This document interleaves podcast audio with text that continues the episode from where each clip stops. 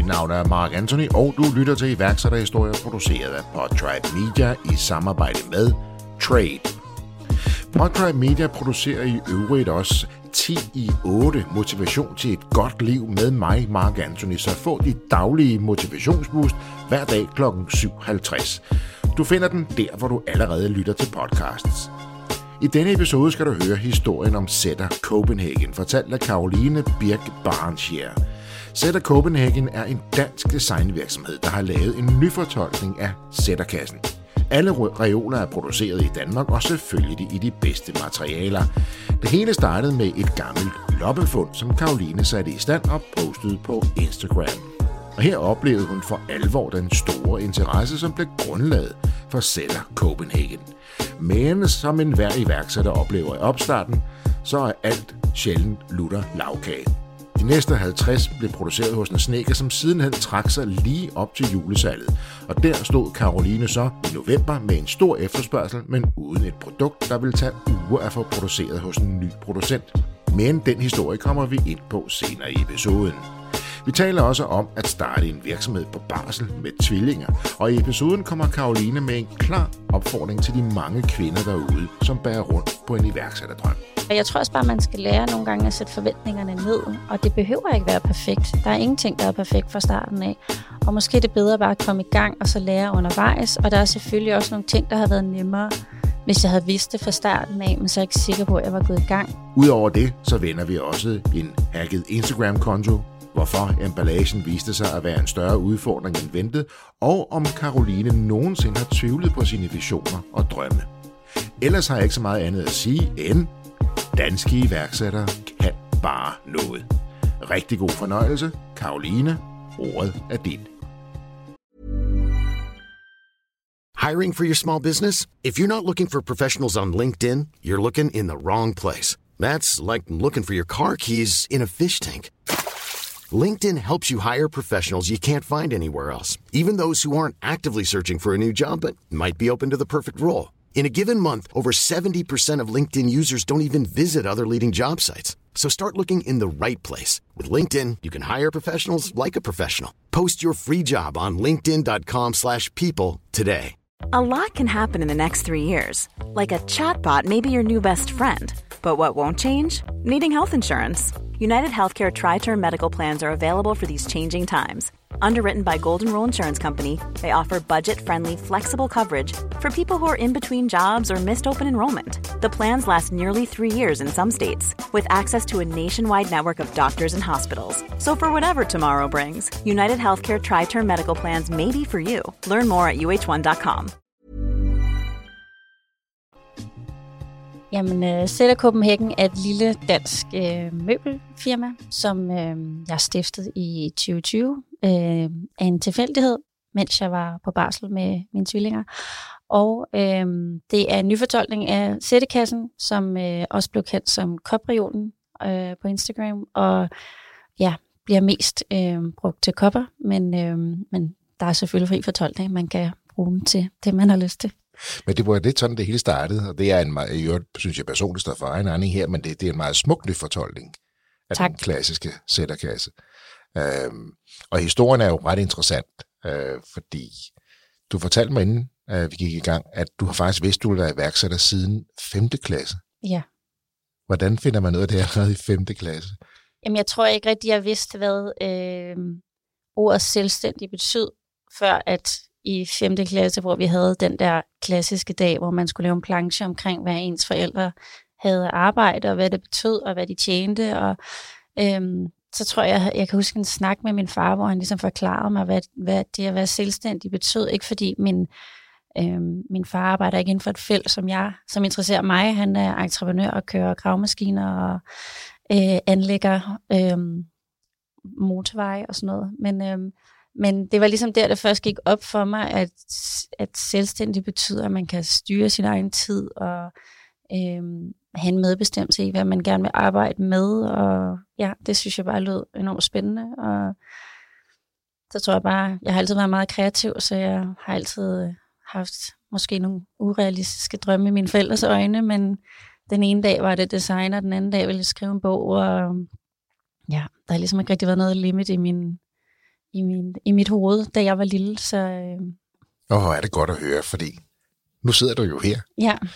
og har realiseret mm. Mm. uh, indtil flere af dine, drømme faktisk. Mm. Så allerede, det er jo ikke så tit, man hører, man, øh, folk siger, jeg vidste allerede i 5. klasse, men der var noget, der talte til det, de her værdier, de her grundlæggende værdier, altså mm. Friheden kunne skabe, bestemme over sin egen tid, uh, og så give plads til kreativiteten et eller andet sted. Ja, jeg tror altid, jeg har været, øh, hvis der var gruppearbejde, var jeg altid den, der ligesom tog teten og havde en plan, eller vidste, hvad vi skulle lave, eller fandt på noget. Øh, jeg har altid været meget løsningsorienteret, men jeg øver mig også i, i forhold til mine egne børn, at hvis de siger, ej mor, jeg vil gerne være arkitekt, eller designer, eller, eller komme med en eller anden kreativ øh, idé, så øver jeg mig virkelig at sige, ej, det lyder mega spændende, fordi jeg tit har oplevet selv, når man vil noget kreativt, så var responsen, jamen det er også lidt svært, og det er lidt svært at komme ind på de skoler, der er mange, der gerne vil det, og det, det er svært at blive designer, og kan man tjene penge på det, og der har hele tiden været sådan en masse um, lidt negativ svar. Er det med det der, der står Ja. folk med den der Jantes store hammer, Ja. bare, og så er du sikker, du kan også falde og slå dig, og det er ikke sikkert, at uha. Mm. Det er jo ikke lige sådan, man, man booster folks motivation, vel? Det er det ikke, og, og jeg, tror, jeg tror altid, jeg har tænkt, der er jo nogen, der skal være det. Altså, så hvorfor kunne det ikke være mig? Men jeg tror da helt klart, at det havde været nemmere, hvis der var nogen, der havde sagt, ej, hvad lyder det? Mega spændende, og hvad vil du søge, eller hvad vil du være, eller skal vi melde dig på et tegnekursus, eller sådan. Hvis man støtter op om de der skøre idéer, ens børn får, så kan det måske være, at de blomstrer til noget mere, end at man, man, øh, ja, at man hele tiden skal møde lidt modstand, og det bliver lidt for kreativt. Så fra 5. klasse og frem, der begynder der sådan at forme sådan en idé. Der er du ikke helt sikker på, hvilken type selvstændig, eller iværksætter, som det jo så hedder i dag. Nu ser mm. vi rigtig selvstændig mere, nu ser vi iværksætter. Øh, hvornår begynder det at tage form, at du vil ind og arbejde med design, med møbler? Jamen, det tager faktisk ikke form, før jeg starter sætter øh, Copenhagen. Jeg har arbejdet i modebranchen i 10 år, og øh, skiftet sig til livsstilsbranchen, som gik lidt øh, langsommere, synes jeg. Øh, det kunne jeg godt lide, der blev tænkt lidt mere over produktionen og udvikling af produkter, og øh, så arbejdede jeg med det. Og øh, da jeg fik min, øh, min første datter, så øh, gik jeg øh, selvstændig derfra faktisk, og blev Instagrammer, influencer, som det så populært hedder. Så arbejdede med det et par år, og øh, skulle så have tvillinger, og øh, havde en lille loppeprofil på Instagram, hvor jeg solgte øh, ting, jeg havde fundet forskellige steder i landet. Der falder jeg over den her reol, som øh, jeg ser på en, øh, en af mine annonceagenter, og jeg ringer til dem med det samme og siger, den vil jeg gerne købe, jeg kommer og henter den i dag. Og brugt flere timer på at gøre den ren, for den har stået i et skur i virkelig mange år, tror jeg. Og så tog jeg et billede af den, den passede bare lige til kopper. De der rum var lidt større, og det var jo en sættekasse af, af udseende, men, men sættekassen, den ser man jo også rigtig meget på den blå avis, og det er typisk noget, man vil bruge på et, et, et børneværelse til mindre børn, fordi der kan næsten kun være Lego eller små biler eller muslingeskaller i, så den har ligesom ikke en funktion i et voksenliv. Og det synes jeg, den her reol havde, og så øh, lagde jeg den på min Instagram, og så væltede det bare min indbakke. Der var simpelthen så stor en interesse for det her produkt. Fra 5. klasse til det tager det form, du er i modebranchen, i livstidsbranchen, øh, der taler lidt mere til dig i forhold til, hvordan man udvikler produkter, mm. Til du får børn opretter en Instagram-profil, og ved et helt ved et tilfælde køber du en sættekasse, som er lidt dybere end de klassiske sættekasser, mm. Mm. sætter den i stand, og så bliver du lagt ned og henvender sig. Ja. Det, det kan man da kalde tilfældighedernes spil, eller hvad?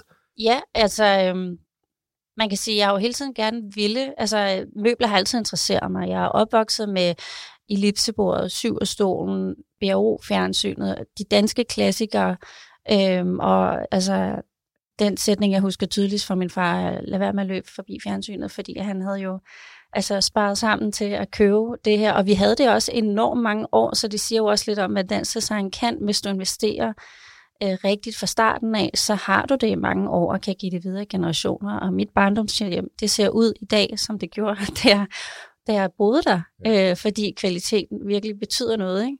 Og, og, og formsproget. Så øh, jeg har altid haft en drøm om gerne at vil puste liv i et gammelt design. Jeg har altid haft øje for at spotte det i genbrugsen, eller på en salgsanong på en blå avis. Øh, det produkt, som hvis det bare blev sat i den rigtige kontekst, kunne noget. Det øje har jeg altid haft. Jeg har bare ikke rigtig haft en, en rolle, hvor jeg har kunne bruge det, fordi jeg mest har arbejdet med marketing og PR, øhm, og ikke siddet i produktafdelingen. Øh, øhm, Men det har talt til dig alligevel. Det har altid på et talt eller andet til plan, mig. Ikke? Ja, Og der har ligget den der drøm sådan lidt sovende i dig. Ja. på et eller andet tidspunkt, så skulle jeg nok den vej. Ja. Og så kører du ud og henter den der sætterkasse, som du så gør fuldstændig i stand. Og så får jeg øh, enormt mange henvendelser af folk, der gerne vil have noget lignende, eller sige til, hvis øh, du støder på flere. Og ja, jeg tror, jeg får 30 beskeder om dagen. Øh, Og og dagen, simpelthen. ja, på de, den ene der. ja, Ja. og de første, de første par, par, par uger, par dage, det var, der var det sådan, hold da op, der er godt nok mange, øh, der er interesseret i det her. Og så øh, efter et par uger var det sådan, jeg tror sgu, vi øh, bliver nødt til at lave det. Altså, der er så mange, der hele tiden skriver, og folk bliver ved med at skrive på det her billede. Øhm, Og så mange gamle af den størrelse, du kunne sætte i stand, var der jo trods alt ikke derude, tænker jeg. Overhovedet ikke. Den, altså, øhm, det, det her, det var ligesom bare en one-off. Den var hjemmebygget. Øhm, så der var ligesom ikke noget der. Jeg har heller aldrig set den før. Øhm, med, med de dimensioner. Der, der er så noget, der ligner det, hvis du kigger lidt på, på landbrug. Der kan man få nogle, nogle reoler, hvor man opbevarer øh, øh, øh, hvad skal man sige, frø eller Ja. frøposer. Der er noget, der, der ligner det i dimensionerne. Så, så ja, det var bare en kæmpe overraskelse, og det kommer jo også måske lidt i kølvandet af den her kæmpe keramiktrend, der har været i mange år, at folk har brugt øh, måske 800 eller nogle gange mere på en håndlavet keramikkop, og så er det jo bare ærgerligt, at den skal stå nede i skuffen, at du ikke ligesom kan, Ja. kan få den frem og kigge på den hver dag. Så du tænker, det er simpelthen nødt til at gøre noget ved. Altså 30 henvendelser om dagen, og du har en, Ja, som du, jeg tænker, Ja. beholde dig selv jo, ikke? ja, Og så tager det fart. Og det her, det er jo så, altså du, du og din mand har, har i alt fem børn. ja, Øh, der er, ja, fire børn har vi, ja. Fire børn. Ja. Øhm, og og i, der er du i gang med, der har du lige fået tvillinger her, ikke? Ja, de er seks måneder på det her tidspunkt. seks måneder, ja. Så, øh, og vi har lige øh, købt hus, så vi har overtaget et hus, der skal sættes lidt i stand og er på, på barsel samtidig med det her projekt. Så øh, ja, jeg, jeg prøver bare sådan at, at starte stille ud med at prøve at finde øh, nogle, øh, nogen, der kan lave den for mig, og, øh, og tage fat i, i en sneker, jeg allerede følger på Instagram, som så laver de første 50. Øh, og så... Øh, og får selvfølgelig søgt, øh, altså få tegnet den op, sådan så den kan produceres, for det kunne, ikke, det kunne den ikke rigtigt, det er sådan, som den var Okay. øh, originalt. Øhm, og den var heller ikke i en, i en god kvalitet. Øhm, så der var en masse ting, der skulle tegnes og opdateres, og øh, målene skulle finpudses, og øh, jeg søgte designrettigheder på den, uden at vide, om, ja, om, det, det, om det var nogle gode penge at bruge på det tidspunkt, men øh, Men der, der var du lige, altså, der tænkte du, det må jeg hellere få gjort fra dag i dag, det her. Få designrettighederne. Ja, altså det, det søgte ret hurtigt, for jeg havde så stærk en mavefornemmelse for det, øh, og jeg ved godt, hvor hurtigt det går på, på Instagram og Så lige med der trends. der har- Så jeg vidste godt, det var et spørgsmål om tid, før at, øh, at den her produktkategori vil, øh, vil blive til en ting. Øhm, Hvad er det, der fortæller dig det? Fordi det er jo en, en, en Jeg tror, mavefornemmelse, eller hvad er, er det? Ja, det er en mavefornemmelse, altså, og selvfølgelig også en efterspørgsel, men også rigtig meget mavefornemmelse, og dem, der ligesom, dem jeg viste til, var også sådan, det skal du søge rettigheder på, det der, fordi det, det kan noget. Øh, så, øh, så det er selvfølgelig en, en dyr post i starten, når man starter ud med 0 kroner, men, øh, men, men det er en nødvendighed, hvis, hvis du skal stå stærkt på et eller andet tidspunkt. Så tvillinger på, øh, på seks måneder, som, som du siger, der vågner hver 20. minut på skift, Ja. og siger, det her skal jeg gøre, jeg søger designrettigheder, du skal ud og, og designe den her forbunden, mm. materiale, øh, øh, opbygning osv.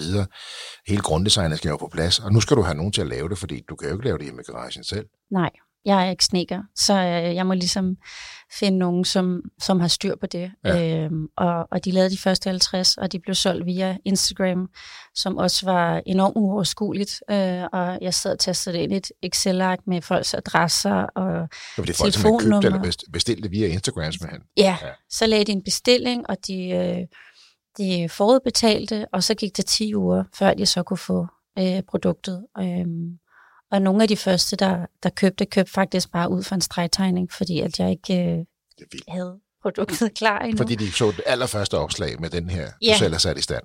Ja, præcis. Det er også lidt af en tillid at vise et ja. menneske, som man jo dybest set kun har et, et forhold til. Så, altså, du, er, du var du influencer, eller er det jo stadigvæk influencer, så de havde et forhold til det, men alligevel, de har kun set den ene. Ja. Og så venter de, betaler og venter 10 uger på at få den. Ja, folk betaler med MobilePay, og ja, den, den måtte vi jo forhøje et par gange, fordi den var jo ikke gearet til det her, øh, det her salg øh, og så mange bestillinger. Trade er en hurtigt voksende køb nu, betal senere service for dig, der handler med fysiske varer. Trade betaler dine leverandører for dig med det samme, og så vælger du selv, om du vil betale tilbage efter 1, 2, 3 eller 4 måneder.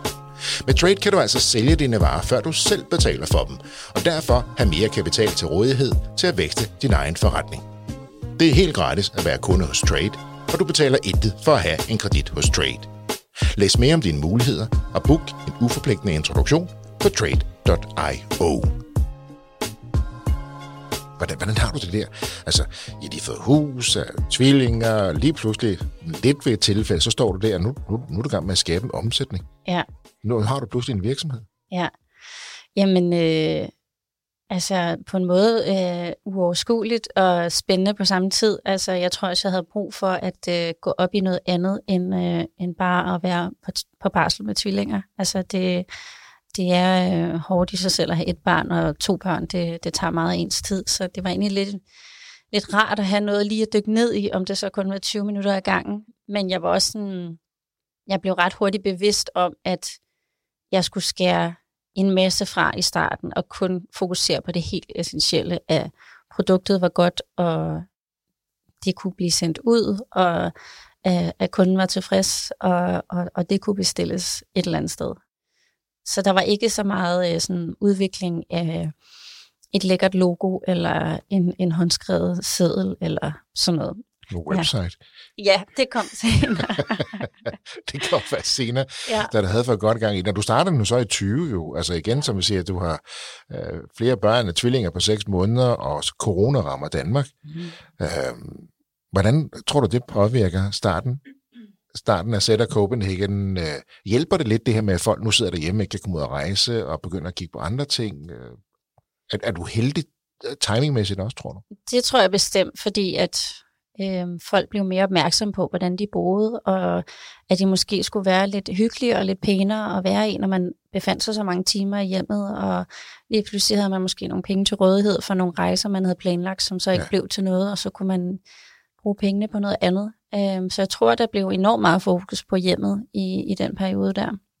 Og så det er at betale op front og vente 10 uger på produktet igen, tillid og tålmodighed, ja. ikke? Og jeg tænker, der var måske nogen, der tænker 10 uger, nej, der er vel også noget impulskøb over det, men alligevel lykkes det der at få solgt alt. Ja. Øhm, og tiden går, julehandlen nærmer sig. Ja, og så øh, efter, de, efter de 50 der, så, øh, så siger snekeren, det, det er sgu lidt for tidskrævende et produkt for os at lave, øhm, så, øh, så du må finde en anden. Og, altså lige der, nu har, du, nu, nu har du faktisk fået gang i forretningen, ja. og fået forespørgsler, og nu, nu begynder det, og så, ja. så springer snikkeren, fair nok, men, ja. men så springer han lige der. Ja, og det er, jo, det er jo helt fair nok at melde ud. Uh, man skal selvfølgelig også lave noget af det, man synes, der er spændende, og, og den, den er mange små dele, der skal slibes olieres flere gange. Så øh, ja, jeg prøvede at kontakte en masse snikker i, i Danmark, og fik bare enormt mange nejer, fordi at de kunne godt se, at det var tidskrævende, og de ville ikke kunne lave den til, til en pris, der ville kunne gøre, at den kunne blive solgt i Danmark. Altså på den måde er produktion i Danmark jo rigtig dyrt. Ja. Og øhm, jeg begynder at søge lidt i udlandet. Folk de øh, anbefaler mig forskellige lande, som er rigtig dygtige til træ, og sidder og googler lidt om, om aftenen, og det føles bare øh, virkelig øh, umuligt at finde en producent hjemme fra sofaen. Øh, fordi en, en ting er, hvordan en hjemmeside ser ud, en anden ting er, hvordan produktionen egentlig foregår, og man vil jo gerne ligesom besøge det og tjekke og se det først, og der er også noget med, når du bestiller fra udlandet, så skal du også bestille x antal styks i forhold til container eller fragt, og skal betale en procentdel upfront. Og, så der er noget med at binde en masse likviditet Ja. der også, ikke? Ja. og jeg, jeg kunne slet ikke rejse på det tidspunkt, så det var ligesom udelukket, at jeg kunne besøge et sted og, og, og tjekke, om det var okay. Så Er du ved at... Ja, hvad foregår der inde i dig der? Fordi nu har du fået opstarten, ikke? I har klaret nyt hus og tvillinger, og lige pludselig så står du med en virksomhed, der er ved at få fat, du har fået traction, og så rammer du det der. Bliver du i tvivl, overvejer du så bare at sige, om det var det? Nej, det gør jeg egentlig ikke. Altså, jeg bliver frustreret, fordi det, at jeg ved jo, at produktet kan noget, og, og, og jeg har altså, haft held med at sælge det. Så, øh, så jeg havde egentlig troet, at jeg skulle bruge meget tid på at sælge det, men det viser sig så, at jeg skal bruge enormt meget tid på at følge med den her øh, udvikling. Øhm, så jeg prøver at, at søge lidt på virksomheder, som jeg har en idé om, enten har produceret i Danmark før, eller måske stadigvæk gør det, og øh, ringer til dem og prøver at høre, om de kan hjælpe mig, eventuelt anbefale et land, jeg, eller en producent i udlandet, jeg vil kunne, kunne øh, sætte min, min lid til, eller øh, ja, anbefale et sted i Danmark, som jeg kunne fortsætte med. Og øh, der er faktisk en, der er så, så flink at sige, jamen det, det bliver produceret her på det her snikkeri, og det, er jo- du kan bare få hans nummer og ringe til ham. Og så ringede jeg til dem og sagde, jeg har den her reol, kan I lave den? Og så var han sådan, ja, det, vi kigger lige på det, det ser da spændende ud og sådan noget, men hvem, hvem er du? Og, Ja. sådan, jamen, og på, den, på det tidspunkt hed det faktisk, øh, altså hed firmaet ikke Sætter Copenhagen endnu. Så jeg var sådan, jamen jeg hedder Karoline, og jeg har den her Instagram, og jeg vil gerne øh, sælge den her reol, og jeg har solgt nogle stykker, og nu skal vi ligesom have produceret nogle flere. Og jeg var sådan, ja, men det, det kan vi nok godt finde ud af, og gav mig en pris, og jeg sagde sådan, hvad, hvad, hvis du skal lave 100, hvad vil det så koste? Og så var han sådan, "Nå, det er cirka der omkring, og så var jeg sådan, okay, kan du give mig samme pris, hvis vi starter med 50, fordi jeg synes 100 det er lidt mange. Så var han sådan, ja, det, det kan vi godt finde ud af, men du kan ikke få en prototype, du må ligesom stole på, at vi laver den. Øh, Det kunne han, han, kunne, han kunne ikke nå at lave en prototype. han kunne ikke nå at lave det. Nej, produktionstiden hed øh, 8-10 uger, og det her, det var i øh, ja, november, øh, og vi skulle nå, jeg skulle nå også at have det hjem, og kunne nå at sende det ud, så folk fik det inden jul.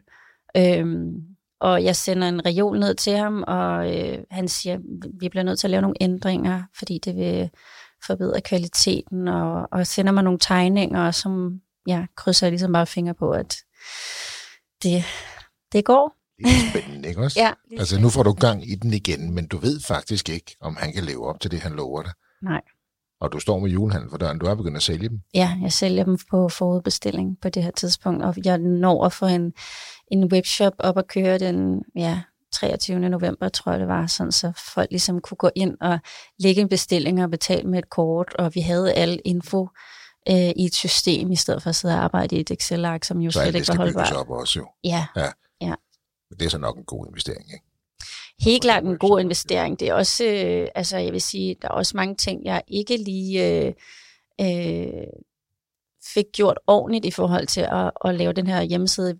Jeg lavede den selv øh, lidt sammen med min mand, og, øh, og jeg har fået en freelancer på, som har hjulpet mig lidt med min hjemmeside her øh, de sidste halve års tid, og hun var sådan, altså den er slet ikke Google responsive, og det, det, den bliver opfor, altså den bliver set på som spam, så når folk søger på den, så kan de ikke finde den, og der var en masse ting, som ligesom ikke snakkede sammen, fordi jeg jo bare har siddet der i 11. time om natten Og billeder og og, og prøvet at få et eller andet stykke sammen, hvor folk kunne bestille et produkt. Så der er jo helt klart en masse ting, jeg ikke har anet eller vidst noget om, da jeg skulle bygge den her hjemmeside. Det skulle du også lige lære Ja, at sætte op. Ja. Men det gør du jo så. Og I får den justeret, og du får solgt en masse upfront. Og det, jeg tænker, har du, har du en lille smule ved på overlæben der, når du kan se, at ordrene vælter ind på webshoppen, du har ikke set prototypen, ja. Ja, altså bestemt, men heldigvis øhm, har jeg fundet et, øh, et virkelig... Øh, et virkelig godt snikkeri, som øh, på mange måder er mange gammeldag, meget gammeldags, og, og det, det benefitter mig på den måde, at øh, de går ikke så meget op i, øh, i ordresedler og, øh, og upfront betaling, så, så jeg får ligesom leveret nogle reoler, og så får jeg en faktura, der skal betales, når de er blevet fint, leveret. hva'? så på den måde har det ligesom øh, ma- på magisk vis kunne lade sig gøre, at jeg fik nogle bestillinger ind, og så øh, fik folk den så tilsendt lige så snart, at den blev leveret. Ikke? Det er jo dejligt at høre, at der stadigvæk er, er tillid til Ja. imellem mellem parter derude. Ja. Og det, det er jo dejligt at høre. Ja, der er heller ikke, øh, der er heller ikke så mange, der tror på, øh, når, jeg, når jeg nævner det for forretningsfolk, så er de sådan, oh, det lyder meget risikabelt. Og jeg er sådan, ja, men altså nogle gange skal man også bare stole på de mennesker, man samarbejder med, at det, det fungerer, og så kan det godt være det gammeldags, men, men det fungerer. Det behøver ikke være skidt. Altså, Nej, bare præcis. give det gammeldags, vel? Ja. Altså, det gør det jo ikke. Nej. Så får du fat. Skal jeg da lige love for, fordi ja. Uh, du har fundet et rigtig godt snækkeri. Jeg har et godt tillidsbaseret forhold. De producerer din, de har for, forbedret ovenikøbet dit produkt, kan du sige. Ja. Med de anbefalinger, de kommer med. Ja. Og så tager det jo endnu mere fart. Ja. Hvornår er det så, de kommer til at hedde Sætter Copenhagen? Jamen, øh, det tror jeg, jeg har fået lavet om der omkring i december faktisk. Øhm, Det gør du også lige der, midt Ja. i det hele. Ja. ja, ja. ja. Du havde heller ikke så meget at se til i forvejen, jo. Nej, jeg vil sige, der var heller ikke så mange andre øh, navne i spil, fordi det var så oplagt, og det var kun det produkt. Øh, og, og selvfølgelig tænkte jeg over, at det er måske lidt snævert, at det hedder det, hvis jeg skal lave andre ting, men på den anden side var det også bare så super oplagt, så det var sådan, der var ikke så mange store processer omkring. Og det er jo også det, jeg er bekendt kendt for. Og folk ved da godt, kan godt lave koblingen til Sætte Kassen, men nu hedder I jo Sætter Copenhagen. Ja. Og nu, nu, er det jo det, altså, nu, nu er det det, I er, kan man sige. Og nu, nu har I jo mulighed for alle de her produkter, Ja. på grund af jeres stærke brand, som Ja. på, på ganske få år jo faktisk har fået etableret. Ja. Har det været ren Instagram, og så senere webshop? Altså, er, er det det, der virkelig har givet jer den her opmærksomhed og givet jer den her succes, udover at have et, et rigtig godt produkt selvfølgelig? Ja, det har helt klart været en kombination af et godt produkt og en trend, der ligesom er, er, er mødtes. Altså Instagram er jo bare et rigtig godt øh, værktøj til at vise noget visuelt. Mm. Og, øh, og jeg tror bare, der var mange, der sad derude og havde manglet det her produkt til, til alle de kopper, som de samlede på, så de var bare klar på ligesom at, at købe det, når ja. nu det endelig var. Det var jo ligesom, hvis jeg skal rose mig selv, eller sådan, Meget gerne. Ja, så er det jo sådan, det, det, er en, det er en produktkategori, det er en ny produktkategori. Ja. Der var ikke nogen, der vidste rigtigt, hvad en kopreol var for tre år siden. Det var ikke noget, du sådan kunne søge på. Så hed det bare en reol eller en hylde, eller noget mere sådan bredt. Øhm, så jeg tror, at da den her kom, så var det ligesom øh, Instagram selv, altså brugerne selv, som døbte den kopreolen. Øh, Det var, ikke, det var ikke dig selv, der startede med at kalde den det. Nej, altså det, jo, altså i og med at jeg jo lagde den op, øh, et billede med den med, med kopper, så blev den jo til det. Ja. Men, øh, men det var ligesom det, som folk sagde, da de, da de fortalte om den. Øhm, og og øh, vi er helt klart, altså i starten var der mest øh, trafik til hjemmesiden, altså organisk trafik, hvor folk gik direkte ind og søgte på Sætter Copenhagen, eller skrev vores hjemmeside, eller klikkede ind via Instagram. Så, så der har været, det har ligesom været en organisk bølge fra starten af. Og netop det her med, at du ikke blot sælger en, en ny udgave af en sætterkasse, eller sætterkasse. Mm. Du, du, du laver en kopreol, og det er jo det, der er, er med til at sige, at jeg skal have en kopreol. Jeg skal ikke have en sætterkasse, jeg skal have en kopreol. Ja. Og, det, det, og det, den skal være fra Sætter Copenhagen, fordi det var og er jo jer, der laver den. Ja. Øhm, så ret hurtigt på, at får jo brandet og får styrket det her brand. I er, du er bootstrapped. Ja. Og det, er- det er du stadigvæk. Det er stadigvæk, ja. Det er jo det er også mange penge, tænker jeg. Altså, du er på barsel, du fortalte mig inden, at du er på barsel, har fået- en barsels, uh, 2500 kroner i barselspenge, at I har fire børn, I flyttet ind i huset. Ja. Du står der som sej kvinde, jeg vil stadig være iværksætter, jeg gør det. Du fik det hele til at gå op i en højere enhed, samtidig med, at du, jeg tænker, jo, sætter nogle af jeres penge på, på højkant jo. Ja, altså man kan sige, vi har ikke investeret noget i det, så, så på den måde har jeg jo kun sat de penge på højkant, som jeg har tjent ved at, at sælge de første reoler. Øhm, og, og det hele foregik derhjemme i kælderen, eller i øh, det værelse, der nu var ledigt, som ikke var i gang med at blive renoveret. Øhm, og i og med, at det blev solgt på fodbestilling, så nåede jeg faktisk at sælge øh, stort set dem alle sammen, inden at de blev leveret. Så jeg vidste, det var bare et spørgsmål om to-tre dage, hvor hurtigt jeg nu kunne pakke det, at det skulle opbevares, og så blev det sendt afsted igen.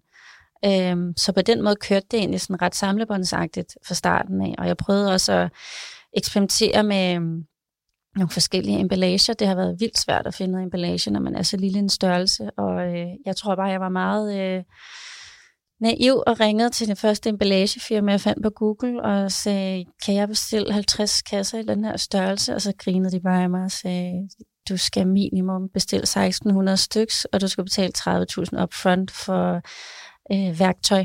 Øh, så øh, det kan du ikke. Øh, og så tænkte jeg bare, at der må bare være en, en anden mulighed. Øh, så til at starte med måtte jeg ligesom købe nogle kasser, der ikke passede til at skære dem til ved hver Øh, så det kunne du selv stå og gøre hjemme i garagen? Ja, eller på gaden, eller? tog bare, ja, hjemme i garagen, eller hjemme i kælderen, og det tog bare enormt lang tid. Øhm, så prøvede jeg med nogle kasser, sådan så vi fik det leveret fra snikkeriet i nogle trækasser, der blev bygget til reolerne, og så fik vi det faktisk leveret ude på PostNords parkeringsplads, hvor vi satte labels på, og så kørte vi det direkte ind og sendte det med det samme i buer. Så, så I stod på PostNords parkeringsplads ja. og pakkede Og så kom der en kæmpe lastbil ja. med alle de reoler, vi havde bestilt, og så satte vi labels på, og så var vi selv kommet med en lille trailer, så vi kunne sætte det med, som så ikke var blevet bestilt. Og det, ja, det så var... satte man på godt vejr der, gør man ikke det?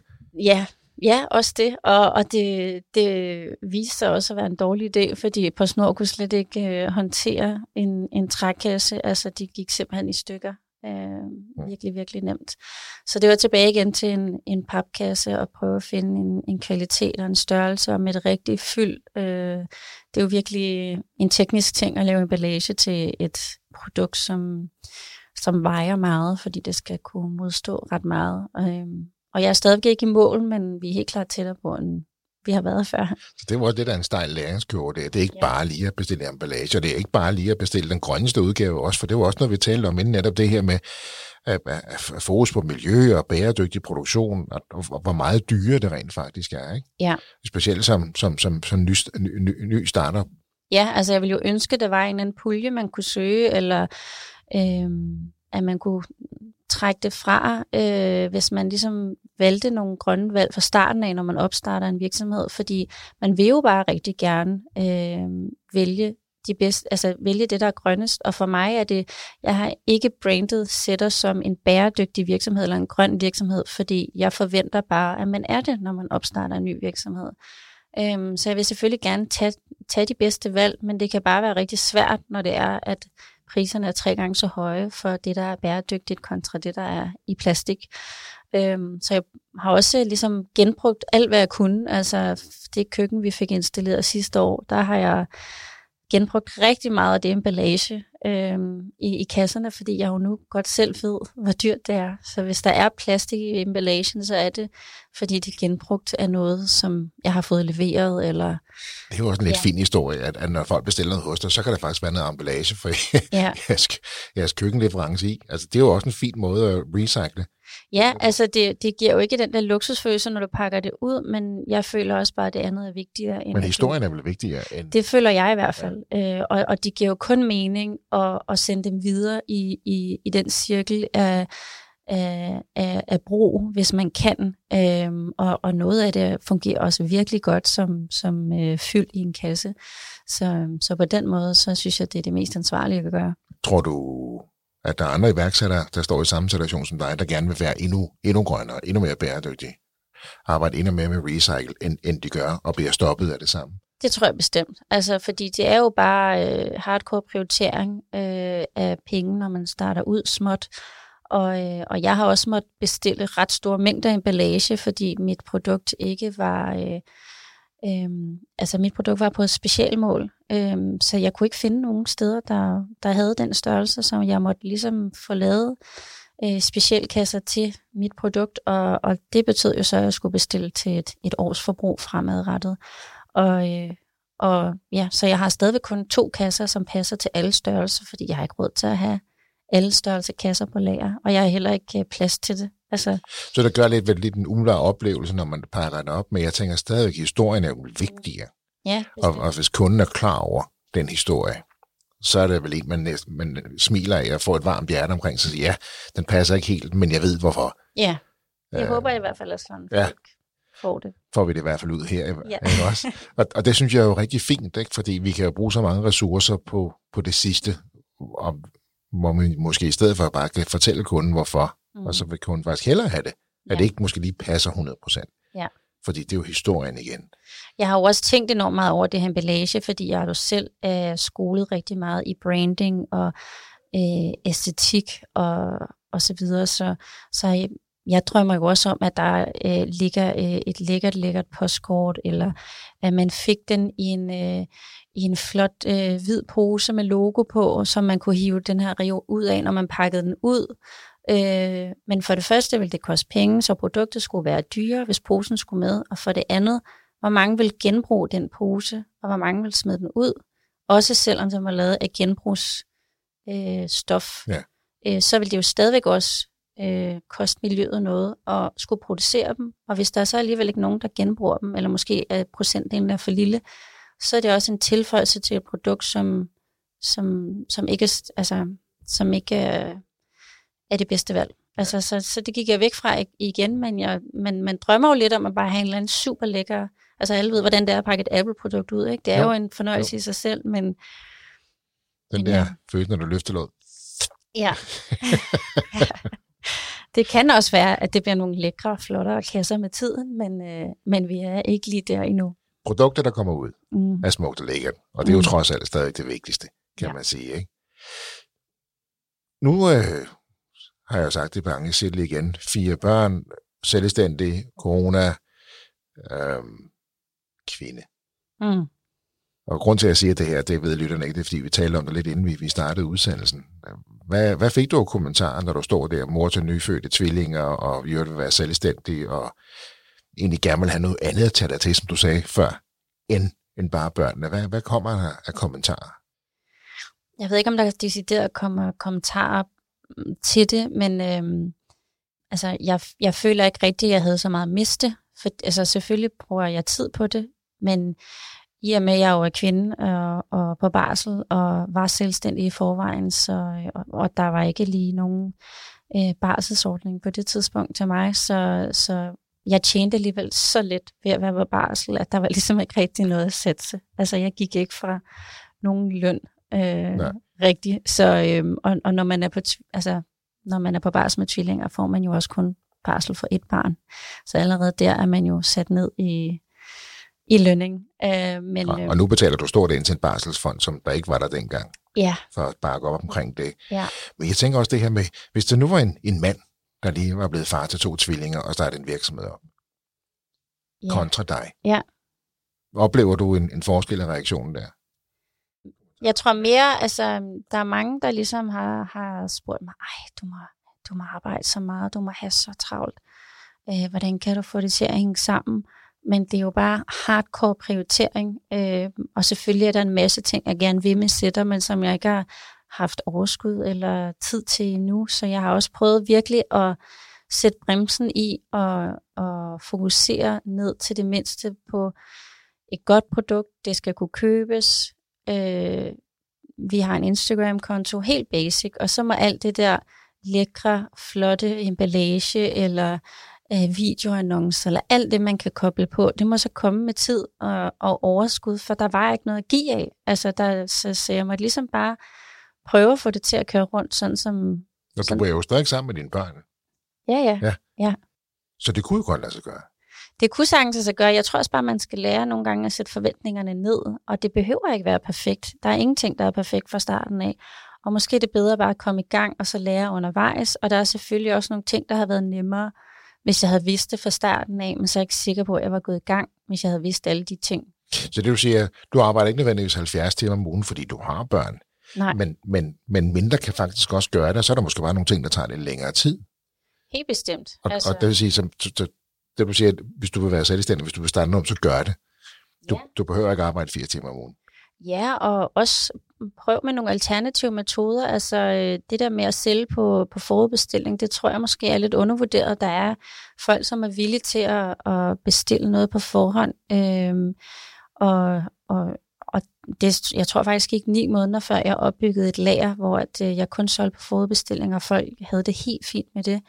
Øh, men, men selvfølgelig med tiden, så, så, så gik jeg glip af nogle kunder, som lige stod og skulle bruge en gave i næste uge. Yeah. Øh, så, så, så må man jo så må man jo tilpasse sig, men så er man i hvert fald i gang, og man, man, man har noget selv, og man har fået opbygget noget, så man behøver ikke altid at have det hele klar, man kan også bare altså, prøve det af, og, øh, og det er jo det, der også er fordelen, når det er en webbaseret virksomhed, og jeg ikke har nogen forhandlere, at jeg kan jo selv vælge, hvad jeg vil, og, og prøve noget af, og hvis det ikke fungerer, så, så prøver vi bare noget andet. Øh, det har også været et bevidst valg ikke at køre med rabatter, for jeg vil bare så gerne uddanne forbrugeren i at vælge et produkt for kvalitet, og, og ja, den er dyr, men det er også dyrt at producere i Danmark, og det, det synes jeg også er værd at tage med, at den er produceret i Danmark. Det kommer, den koster mange penge. Det er ikke dyr nødvendigvis, så du får værdien. Ikke? Der er forskel ja, på dyr ja, og mange ja, penge. Ja, øhm, øh, bare lige, og ikke for at drille men der er jo forskel på ja. dyr og mange penge. Ikke? Ja, ja helt ja. sikkert. Øh, men du får skabt virksomheden med at lægge de timer, du kan. Gør det klogt. Ja. Øh, kunderne er villige til at forudbestille, og du har skabt den her virksomhed nu. Børn er blevet større. Du startede også op under corona med, hvad der kan følge med. Det er... Ja, alle var jo ligesom hjemme, så det var ikke så meget øh, tid, man havde til at arbejde. Det ved alle børnefamilier jo. Ja, præcis. Så jeg ved også godt, du, du gerne ligesom vil, vil, vil i tale sætte netop det her med, med, med at ture. Man kan godt både for børn og starte og drive en virksomhed. Det kan man altså godt. Mm. Heldigvis er der flere, der gør det samme som dig. Men du vil gerne skubbe lidt mere på, ikke? Jo, altså jeg synes i hvert fald, at det, det er vigtigt at, at komme med de eksempler, som ikke er i midt-20'erne og som arbejder 80 timer om ugen, fordi altså, jeg arbejder nogle timer, altså nogle uger ikke engang 37 timer, øhm, fordi jeg afleverer mine børn sent og henter dem tidligt. Øhm, og, og jeg har også ligesom valgt et, øh, et, nu har vi et lager, og det har jeg valgt, det, det ligger klods op af mine børns øh, institution, og det ligger i god afstand fra mit hjem, så jeg har også ligesom prøvet at gøre det så fleksibelt som muligt, fordi jeg vidste, at hvis det her ligesom, hvis jeg ikke skal gå død på det her, mens jeg har små børn, så er det også vigtigt, at jeg gør det så nemt for mig selv som muligt. Og så kan det godt være, at det ikke er de, de, de, det bedste lokale, eller hvad det nu kan være, men, men det er det, der er bedst lige nu for os alle sammen, hvis jeg skal gøre det her. Øhm, og så har jeg sat øhm, øhm, levering til to til fem dage, Øh, jeg kan godt sende afsted hver dag, men det kræver også, at jeg er der hver dag. Øhm, så i og med, at jeg har små børn, som jo tit er syge, så er det rart at have en buffer, fordi jeg kan godt vågne op, og så er to ud af tre syge, og så får jeg ikke sendt noget afsted, men så har jeg dagen efter, uden at jeg skal have dårlig samvittighed, uden jeg skal lægge et pres på mig selv. Så man kan godt ligesom tage nogle valg, som gavner ens måde at, at leve på med, med små børn, uden at det skal være et kæmpe pres. Og så nok også sætte forventningen ned til udvikling af virksomhed og omsætning af virksomhed, fordi der er ingen, der siger, at det skal være sådan en raket, øh, der skal sendes afsted, og, og omsætningen skal stige med 50 procent på, på år 3 eller 4. Det kan også bare være en succes i sig selv at kunne leve af det og øh, have frihed og selv bestemme sin arbejdsdag. Tilbage til 5. klasse igen, det der talte til dig. Ja. Det der den her frihed, det der med muligheden for at bestemme over sit eget liv ja. og arbejde med noget kreativt. Det er jo lidt sjovt, ikke? Fordi ja. det er jo de tre ting, der er allervigtigst for dig, også den dag i dag, ja. i Sætter Copenhagen. Ja, og det driver du jo stadig virksomheden ud fra. Ja. Og så det her med, at du har skabt en succes, ja. Du bestemmer stadigvæk over din, din egen tid. Du er i stand til at være mor, hustru, virksomhedsleder og gøre alting godt en gang imellem tænker jeg, der kan man da godt blive lidt træt også, ikke? Jo, jo, bestemt. Altså, man, jeg synes, jeg bruger enormt meget øh, tænketid på min virksomhed. Øh, kan blive enormt mentalt træt af hele tiden at skulle tænke over beslutninger, eller skal jeg gå i den retning, eller den retning, eller skulle jeg prøve at køre med noget øh, procent i et nyhedsbrev, eller skal jeg udvikle øh, 10 nye produkter, eller skal det kun være møbler, eller skal jeg også gå hen og lave øh, andre interiørting? Øh, altså, der er jo kun en selv at diskutere tingene men Selvfølgelig kan man godt snakke med dem omkring sig, men i sidste ende er det jo dig, der skal tage beslutningen, når du er den eneste i virksomheden. Øhm, og og det, det kan godt være lidt øh, svært til tider, synes jeg. Og jeg er også meget øh, intuitiv i min måde at arbejde på og, og udvikle på og designe på. Og, øh, og det er til tider også ret flyvsk. Så det øver jeg mig i at sådan få en lille smule struktur på. Jeg vil elske at få en person ind, som bare var kæmpe Excel-nørd og havde systemer og struktur på Det er måske den næste, du skal have ind. Ja, for det er lidt det, som jeg, jeg mangler. Altså det første, jeg gør, når jeg åbner et Excel, altså et Excel-ark, det er at designe det, så det ser flot ud. Så det siger jo lidt om, hvilken type jeg Og så kigger der på funktionaliteten Og så bagefter. begynder jeg bagefter at taste ting ind. Ja, hvad skal det kunne? Nu er det nødt pænt. til at være Ja. ja. flot. Det er også fint, du skal arbejde meget med det, men, men øjnene synes, det er behageligt. Ikke? Ja. Men ja, jeg kan godt se. Jeg er helt klart æstetiker ned til mindste. Og det er jo også en del af din succes i dag, ikke? for du tog jo noget, og med de æstetiske briller har du skabt noget, som taler til folk. Ja. Det, som jeg også oplever, du har været dygtig til, det er at uh, skabe dit eget produkt, men outsource alt, hvad du egentlig kan, fordi du, du driver en virksomhed i vækst, uh, passer på, godt på din familie, uh, og har været dygtig til ligesom at sige, hvem kan jeg bruge til hvad? I forhold til det snikkeriet, forsendelsen, lager. Du har været god til at outsource en masse ting, og Mm. stadigvæk vækste. Ja. Og stadigvæk nogle gange ikke engang arbejde 37 timer om ugen. Ja. For nogen vil så sige, "Nå, det er, da, det er da ikke den klassiske iværksætterhistorie. Man skal da arbejde solen sort, og man skal have i maven, og man skal risikere du ved, det ene eller andet, eller tredje, fjerde. De historier hører vi jo også. Ja. Du har gjort det modsatte. Der er nok også noget held involveret der, vil jeg sige. Altså, det er jo... Øhm, øhm, det er jo også heldigt, at det lige rammer ind i en, i en trend, øh, og det ved man jo kan gå stærkt, når det, når det er på Instagram. Øhm, jeg har lavet et, øh, det nyeste produkt, jeg har lavet er en bogkasse, og den sælger bestemt ikke lige så godt som, som kopriolen, som, den- som folk kalder den.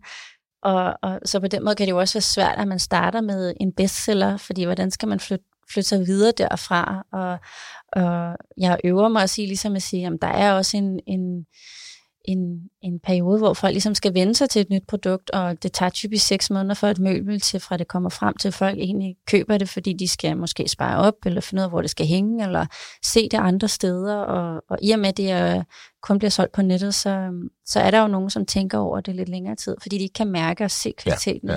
Før de er jo på besøg hos nogen, som har den. Ja, Ja. ja, så jeg prøver også ligesom at øve mig i at have is i maven og sige, det, det er helt naturligt, og, og det skal nok gå.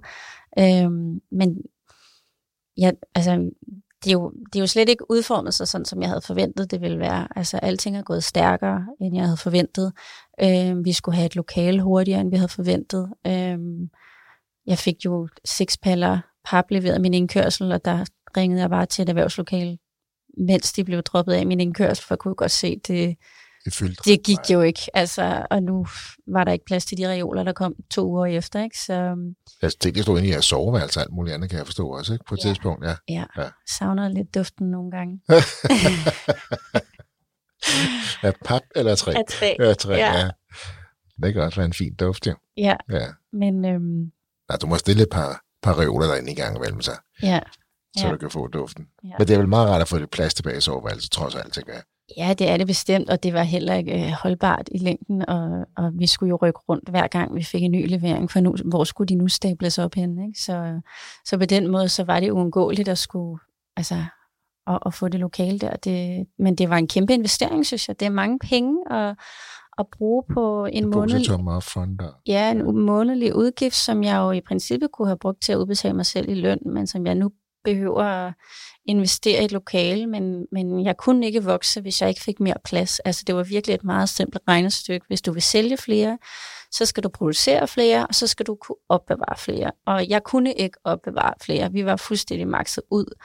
Øhm, og vi kiggede på at få en container til at stå i vores indkørsel, eller kan vi bygge den næks ude i haven, eller hvad, hvad skal vi gøre? Øhm, Jeg tænker, naboerne er ret glade for, at I ikke gik med den der containerløsning. Ja, det tænker jeg også. Og i og med det også er træ, så kan det jo også reagere lidt på kulde og varme, så det skulle jo også være en opvarmet løsning. Og så, ja, så det var så fint, at vi landede et lokale, men øh, jeg synes, det var, det var lidt angstprovokerende at skrive under på den.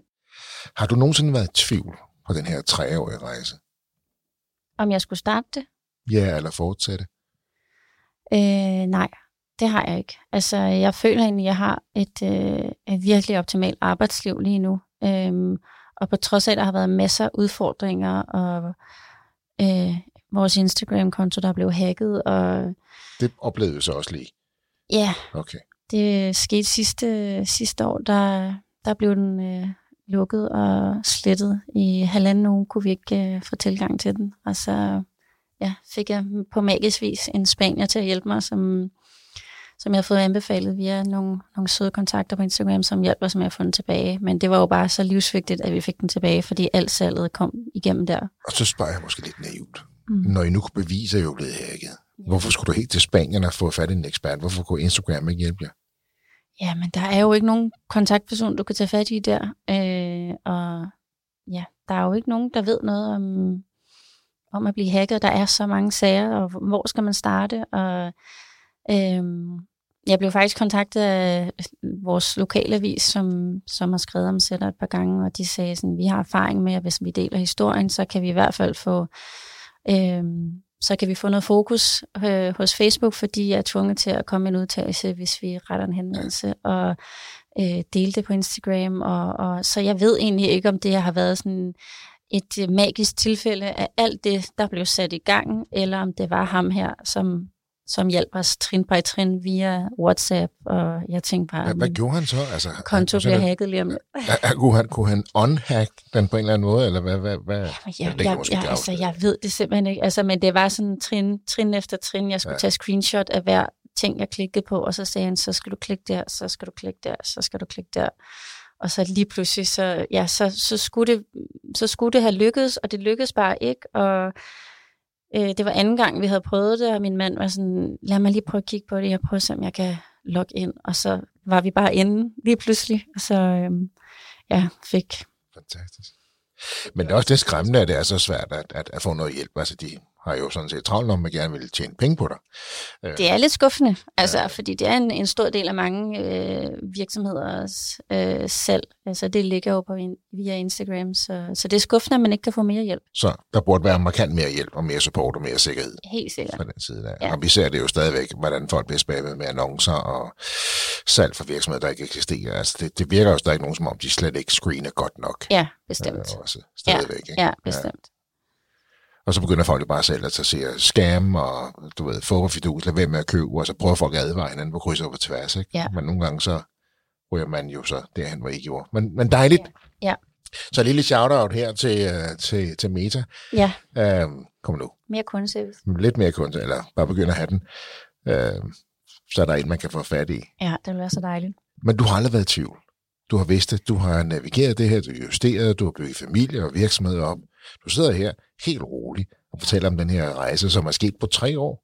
Ja, det er også lidt vildt, eller to og et halvt. Det er vildt at tænke over, at, øh, at øh, tiden er gået så stærkt, øh, vil jeg sige. Men jeg har nok heller ikke haft tid til at tænke så meget. Altså det er ligesom bare, øh, jeg tror, jeg er en type, der tager tingene ret meget oppefra og ned, og hvis der er et problem, så må vi jo se, om vi kan løse det, øh, og, og komme videre derfra, eller finde det næstbedste. Og det er måske også øh, Altså, det er nok også noget, jeg har fra min, min øh, tvillingemor-status, øh, at øh, det nytter ikke noget stress over tingene, når, når det brænder på. Man må ligesom bare... Så det har også styrket dig et eller andet sted, så okay, der er bare mange bolde i luften. Det yeah. lærer jeg at håndtere. Ja, yeah. altså, og, og vi har også meget tit stået i situationer, hvor at der er kommet en levering over på lageret, og øh, alle børnene er blevet ringet hjem fra institutionen. Hvem skal hente, og hvem skal bære ni paller med reoler ind, og hvordan får vi det til at lykkes, og alle er på arbejde eller ude at rejse, og så må man jo bare ligesom små ærmerne op og tage det en efter en og sætte en god lydbog på. Men altså, der er jo ikke noget, der er ikke så mange af de ting, som jeg laver, som jeg ikke øh, kan. Det er bare ikke alle, jeg er sådan øh, bedst til. Øh, og her med et ja. år, så har du fire, fire gode små hjælpere derhjemme, ikke? Ja, det er det. Og som rigtig gerne vil hjælpe mor. Min datter tror også, det er Lego-klodser, når de bliver stablet der, når vi får en stor levering. Ja, så sådan, ej, hvor har du stablet det flot, mor. uh, måske det er det fedeste job, mor har, ikke? Ja, ja. ja. Det betyder jo også meget at have den her frihed, den fleksibilitet, at kunne være sammen med sine børn og tæt på sine børn, selvom man, man, man driver en virksomhed i vækst, ikke? Og, og have det her anker, den her, det, den her base. Og det betyder super meget, og det er simpelthen så rart, det der med, at jeg ikke skal ringe til nogen og have en barns sygdag igen, eller kunne være hjemme, hvis de bare er super pyldrede, eller øh, kunne, kunne tage dem med derover, og så kan de hygge sig i nogle timer. Så, så det giver en kæmpe frihed altså, at have små børn og have fleksibilitet i sit arbejde. Øh, og mandag er også blevet en, en, en dejlig dag nu, hvor jeg er blevet selvstændig frem for at være ansat, fordi det, det kan bare være et pres, hvis man ikke har den fleksibilitet på sin arbejdsplads, eller kan gå før, eller møde senere, eller arbejde om aftenen. Altså min arbejdsdag er jo spredt ud over hele ugen. Jeg kan også godt arbejde en lørdag eller en søndag, hvis der er nogen, der ringer og siger, kan vi komme forbi showroomet i dag eller i morgen, så prøver jeg selvfølgelig at få det til at fungere. Øhm, så, så jeg er meget fleksibel. Øhm. Og det vil også okay, så længe man er stadig i balance, så man, ikke, så man ikke begynder at oparbejde en højere grad af stress, men så længe man siger, okay, det kan jeg godt, lørdag kan jeg godt, så længe man er i balance og ro på. Ikke? Ja. ja. ja. Hvad kan vi forvente fra Sætter Copenhagen i fremtiden? Altså, nu er bogreolen. Der er i hvert fald kommet en bogreol. Jeg har en masse øh, idéer og tanker, der skal sættes i produktion, men jeg prøver også at spare lidt op til det. Og, øhm, og i og med emballage er dyrt, så kan jeg heller ikke bare kaste mig ud i hvad som helst, fordi jeg ved jo, der er en emballage, der skal følge med, og det, det er tidskrævende. Øh, men der kommer nogle nye produkter, og et spændende samarbejde her i løbet af foråret, som jeg ser frem til, og så forhåbentlig endnu mere salg i udlandet. Altså vi har rigtig mange kunder fra udlandet, så det er uh, super spændende. Ja, det er, sådan, det er, jo, det er jo ret uh, interessant, ikke? Altså, vi kan sætter, det må også være lidt flippet, for at du starter med at finde den på, på din, via din lobbyprofil til i stand, sætter den til nu har du kun i Australien, USA, Spanien, Grønland, Frankrig, Tyskland, Norge, Sverige, Italien, Færøerne og Belgien, plus ja. nogle flere også. Det var i hvert fald dem, jeg kunne huske, ja. Og det er via din Instagram-profil, eller? Mange af de første, ja, ja, mange af de første har været øh, via Instagram. Det er først i år, at vi har fået, øh, jeg har fået billederne ind på en billedbank, som også har givet rigtig meget øh, god presse, både i Danmark, men også i udlandet. Men ellers så er det bare helt tilfældigt nogen, der har fundet det på Instagram, som så har gået ind og, og købt. Og nogle har jeg jo selvfølgelig skulle hjælpe med at lægge en bestilling, fordi at øh, hjemmesiden så ikke var på engelsk. Jo. Ja. Øh, Men alligevel billedborgen, og det på Instagram, så var folk klar til at købe Der er alligevel et pænt stykke vej ned til Australien, ikke? Bestemt, men, men, men det var også en kunde, der virkelig gerne ville have det, fordi det var produceret i Danmark, og det var dansk design, og det betød noget for hende. Så det betød noget, det der danske design og kvalitet betød noget? Det betød noget for hende, og, ja, ja. og så betalte hun glædeligt 1000 kroner i forsendelser for at få den tilsendt. Så det, Ordentligt. det er jo pris, ja, der er. Altså, ja. Så er det ikke fedt? Bliver du ikke stolt? Jo, jeg bliver, jo, jeg bliver simpelthen så glad, fordi jeg, jeg synes også, det er ærgerligt, at vi ikke kan producere så meget i Danmark længere, fordi det netop er blevet så dyrt. Men øh, måske skal vi også bare vende os til at betale lidt mere for produkterne, hvis det skal produceres mere lokalt. Men er danskerne det? Det er som om nogle det gange... Tror jeg ikke, altså, så, det er mere folk i udlandet, jeg oplever efterhånden, der, der er mere villige til at betale lidt mere for et produkt, ja. end, end, end danskerne er. Er det helt forkert?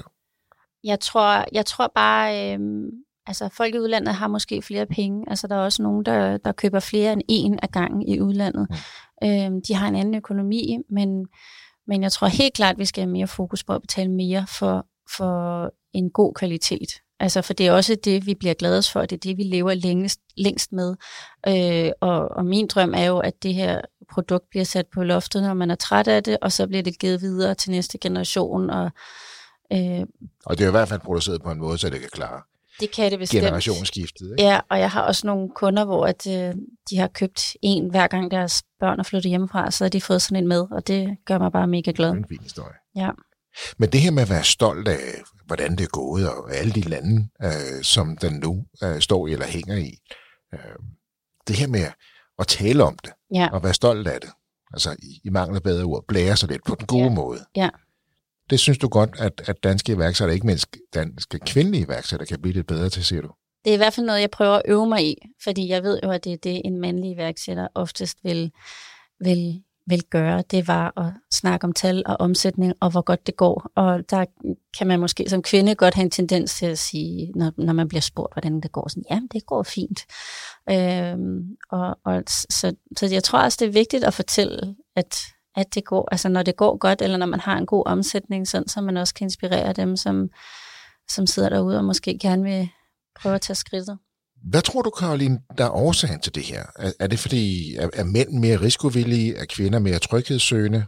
Er det noget så banalt som det? Hvad tror du, der er årsagen til det? Jeg tror, det er en blanding af mange ting. Altså, øh, det er jo bare svært, når det, det er kvinder, der skal føde børnene. Altså, det, der er nogle, øh, nogle tidspunkter i ens liv, hvor det er øh, svært, og havde jeg fået tvillinger med kolik, så jeg jo heller ikke, så havde nok ikke stået her. Øh, jeg, altså, så, så på den måde er der noget ulighed. Øh, men der er også mangel på eksempler. Øh, og, og så meget som jeg elsker iværksætterhistorier og, og høre om alle dem, som har klaret den og, og har store huse og, og, og har succes nu. Øh, lige så meget elsker jeg at høre om dem, øh, hvor det er startet helt fra bunden af, og hvor de ikke er blevet store endnu, eller ja, hvor de er kvinder og har fået det til at køre rundt. Sådan som du har. Ja, og, og også... Altså, du er måske blevet dit eget gode eksempel. Det håber jeg, og, og også, at altså, succes er mange ting. Altså, det er ikke nødvendigvis at øh, have en stor omsætning eller blive solgt for en masse millioner.